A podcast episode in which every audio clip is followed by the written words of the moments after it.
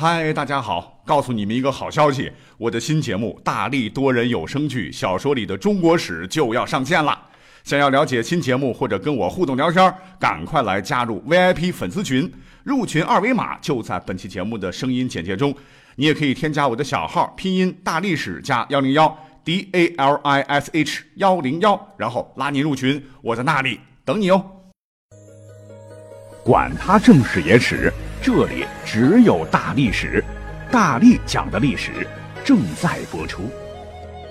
听友们，大家好，我又回来了哈。那上期呢，我们围绕数字跟大家伙唠了唠一些个有关嗯古代的历史小知识了。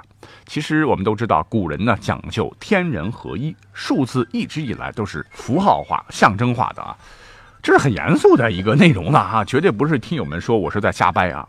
比方说，古代九五至尊那必须是皇帝所专用，还有四四死，你怎么不死去啊？四这样一个数字。那可真是古代有钱人必花重金购入的吉祥号码等等啊！如果是连号的话，所以今天本期节目呢就续接上期，咱们说到，在春秋时期，人们把西部民族崇尚的这个奇数和东部民族崇尚的偶数两种巫术思想意识相结合，于是就产生了以奇数为阳，象征天；偶数为阴，象征地。什么天地交融、阴阳相合，才能生成万物的这种赋予哲理的思想来指导人们的生活。而一到九呢，这九个数字，古人认为呢，最大的就是九。你再往上啊，九也是最大的。那古人认为，那十啊、十一等等等等，那都是一到九递进的，不算最大。故而呢，古人对九这个数字特别重视。再加上九属于奇数，属于阳，九又是最大的，所以他们就认为九可以代表阳气最盛啊。于是乎啊，自古以来就有什么九天、九重天、九霄之说。紫禁城呢，也被称为宫阙九重。而九以上的呢，十、十一、十二、十三，再往上无穷尽啊。古人呢就定下规矩，说原则上必须是以天三地四。或天九地八两数之基，也就是三乘以四十二啊，九乘以八七十二，呃，来作为基础的数字，以象征天地之吉数。为什么呢？因为古人认为呢，天三地四是真正天地数的来源，因为这和古代天圆地方的观念以及数学几何学上圆方周径的笔数有关系啊。说起来是有点复杂了哈，这有有点专业了。根据咱们现代人类学家和史学家。杨希梅先生的多年分析，他认为三和四这两个数字应该就是圆和方之行的象征数字，因为当圆的直径和方的边径相等时，圆与方的周径之比为三比四。再根据汉唐一千多年的十部数学的著作啊，《算经》集大成者所云说，圆径一而周三，方径一而匝四，所以便分别以三四两个数字。来象征圆天方地这一种啊，古人们朴素的这种世界观吧。于是啊，古人就觉得吧，以三四这两个数字相乘所得的奇数十二，啊，被他们视为是天之大数。哎，有些朋友可能说没听明白啊，没有关系的了哈。咱们只要知道十二这个数字，古人特别崇拜，把它视为圣数啊，神圣的数字，而被历朝历代的统治阶层相当相当重视就可以了。那统治阶层当中老大是谁呢？那就是皇帝啊。那么在所有的皇帝当中，我们上期说的秦始皇，他特别崇拜十二这个数字，非常迷信的认为十二为天地呼成之基数，也可以视作天地六合的象征。秦始皇当时就想了，说我开创了前无古人后无来者的巨大功绩，一定是天命之所为啊。我就是代表上天来统治全天下的，所以他非常的迷信啊。根据《史记·秦始皇纪》云呐，说秦王政历二十六年，出并天下为三十六郡，号为始皇帝。在分天下为三十六郡的同时呢，始皇铸金人十二，并且在上面铸有铭文曰：“皇帝二十六年，初兼天下，改诸侯为郡县，一法律同度量啊。”注意啊。秦始皇啊，不多不少，集天下所有的兵器铸了十二个大金人，用来干嘛呢？通过文字可以了解，来彰显其老人家对自个儿统一全国的重大政治象征意义。这是一种强有力的政治宣示啊！你看，秦始皇已经是坐拥天下，这么富有，他却住了十二个大金人，他为什么不住八个，不住六个啊？又发又顺，多好啊！啊，那是有讲究的。那关于这一组用十二这个神奇的数字啊，呃，这个铸造成的大金人，历史上那也是非常有名气了啊。关于为什么铸造呢？民间其实还有另外一种说法啊，说秦始皇呢不是为了政治宣誓，而是有一回呢是在阿房宫休息啊，是突然梦到天气大变，妖魔作祟啊，乌拉拉的吓得他手足无措，可能是他心虚了哈，因为要当皇帝，成为千古第一人，你得踩着多少尸骨才能走到这一步啊，冤魂无数啊。就在他在梦中精神快崩溃的时候，哎，来了一位白胡子老头啊，来到他的面前，对他说：“你只要治金人十二，便可稳坐天下。”于是秦始皇从梦中醒来，便开始找人来打造。嗯，这属于传说了哈，但是我觉得哈，秦始皇崇拜十二这个神圣的数字，然后铸成金人，以彰显功绩之说更加靠谱。哎，这就算多说一嘴了啊。不过啊，仅仅从秦始皇打造了十二个大金人，好像还不能够说明他是十二这个数字的铁粉。其实历史上还有其他的证据，比方说在公元前二百二十一年，秦始皇干了件什么事儿呢？是洗天下富豪于咸阳十二万户。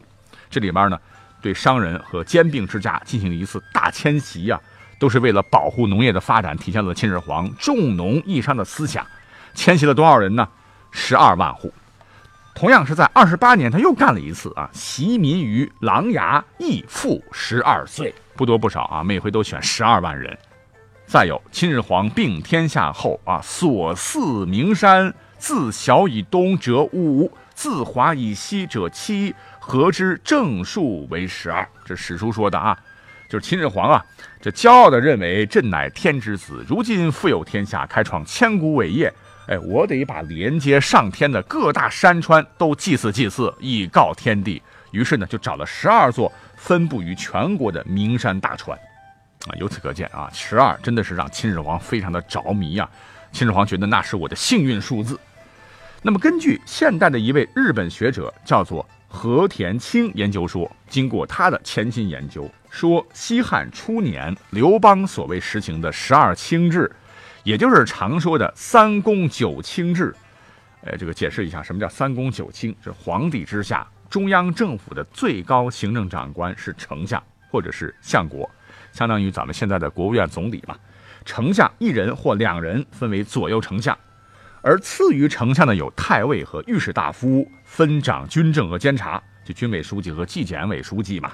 后来呢，丞相改为大司徒，太尉又称大司马啊，御史又称为大司空，合称三公。三公之下呢，又分设九卿，总管数政。那这一制度呢，是由秦沿袭下来的。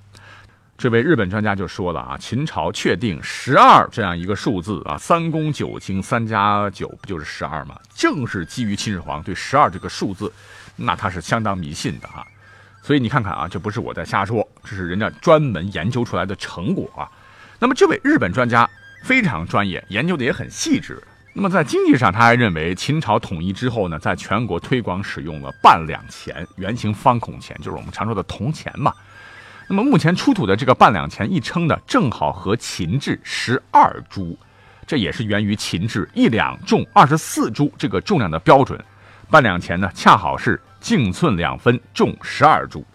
它的这个重量为什么是十二这个数字呢？一定是当时秦始皇非常热衷十二这个圣数啊所导致的这样一个结果，绝对不是当时的改革者胡定的。好，除了刚才讲到的政治经济方面，还有军事啊。军事啊，就来说一个虎符这个玩意儿吧。嗨，一说到这个虎符，喜欢战争史的同学应该不会陌生。虎符乃是我国古代调兵遣将的凭证。平时呢，它是分成两半，是分开收藏的，一个是在皇帝那儿，一个在将帅那儿，合起来呢就可以调兵遣将。不过因为历史太久远了哈，虎符留存下来的非常少，完整保存下来的那更是凤毛麟角了。而下面马上要说到的出土于山东的，全称为阳陵错金铜虎符啊，却是难得的一套完整的虎符。那么这套虎符呢，长八点九厘米，高三点一四厘米。这虎符虎符嘛，呃，长得像个老虎啊，老虎呈俯卧状，然后是昂首翘尾。由于年代久远呢，这对合处已经锈死，不能分开。虎符左右各镌刻两行相同的错金篆书铭文，文字是“甲兵之符，右在皇帝，左在杨陵”，三句话，每句话各四个字。杨陵是哪里呢？杨陵去考证就是今天的陕西省的高陵县啊，也就是说这一套虎符啊是由秦国不是秦国了，是秦朝的国君颁发给杨陵守将使用的虎符，因为上面说的是右在皇帝吧，一看尺寸啊，别看好像是挺小的啊，但是意义非凡呐啊，说明它是秦始皇统一中国后颁发的虎符啊。那么这一套虎符长什么样啊？那么在本期的节目介绍当中有图片，各位呢可以去看一看。请留意，这个虎符呢，左右各十二个字啊，不多不少，正好是十二个字啊，绝对是经过秦始皇他老人家当年啊是亲眼看过核准的。不光是十二个字的了啊，你看三句话啊，每句话四个字的三乘以四，也是十二这个数字。专家就说了哈，这也体现了秦始皇的十二情缘。反正啊，从秦始皇这第一代皇帝开始吧，十二呢也就从此沾了皇家仙气儿，很受推崇。啊，因为内容太多了哈，怎么样？十二就先讲到这里好了哈。我们继续往后走，再来介绍两个数字给大家。这两个数字分别是三十六和七十二。这哥俩呢哈，也是广泛被应用于古代文学作品和古代人们的日常生活中。三十六乃是六六相乘之和。六啊，你别看虽然在古代不及四那么好，可是呢，古代古人们也会觉得啊，这也算是个吉利数字吧。所以在方方面面呢，也能体现出来哈。比方说《周易》每卦会有六爻，在音声方面呢，会有六律，就是定乐器的一个标准，指古代的音律，后来泛指音乐了。古代士大夫有六卿啊，什么吏、户、礼、兵、刑、工，家庭关系有六亲，父母、兄弟、妻子。那么七十二呢？这个数字它就体现了古代的五行之说啊，一年三百六十五天被分为七十二候，每候五天等等。我们可以再想想看哈，我们都熟知的这个《孙子兵法》吧，一共有多少计呢？一共是三十六计啊。在很多的这个古诗词当中来形容宫殿多的时候，用哪个数字？用三十六，常用三十六宫啊。史书当中也有啊，《史记》。孔子世家里边就介绍说，孔子弟子三千，但其中深通六艺的贤人，只有恰好是七十二人。呃，再来看看历史上的这个大奸雄曹操死后有七十二遗种之说。那再来，呃，就是呃这个孙悟空和蔡依林啊，他们都有七十二变啊，这些例子都太多太多了。经过心理研究啊，人们还惊奇地发现，三十六、七十二这两个数字啊，在人们的这个心目当中啊，它的这个认知和接受程度，那真是根深蒂固啊。比方说，当有数字在三十左右的时候，你会发现我们宁肯凑成三十六个啊；当数字在七十左右的时候，我们非得要整成七十二个。你要是不凑成三十六和七十二，心里就不舒服啊。我们再来看看什么《水浒传》中的三十六天罡、七十二地煞，呃，估计作者可能是在这样的心理下，呃，然后创造出来的。那各位呢，如果不信的话，晚上可以去自个儿问问施耐庵先生。啊，那还有一个数字一百零八，最后我也要特别讲一讲，因为这个数字也很神奇。刚讲到了哈，古人呢特别喜欢酒，认为酒至刚至阳，《易经》呢也把酒列为第一卦，说用酒见群龙无首级。就是群龙出现在天空，看不出首领，九吉利呀。而九的十二倍正好是一百零八，所以呢，古人就把一百零八这个次含义是推向了极致。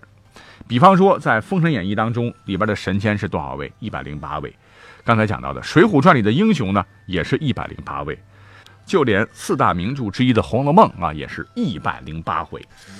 哎呀，这个例子很多，就不一一列举了。那么我们的这个古代数字就全剧终了哈，该讲到的我觉得也就差不多了哈，感谢各位的收听，希望你有收获，我们下期再会。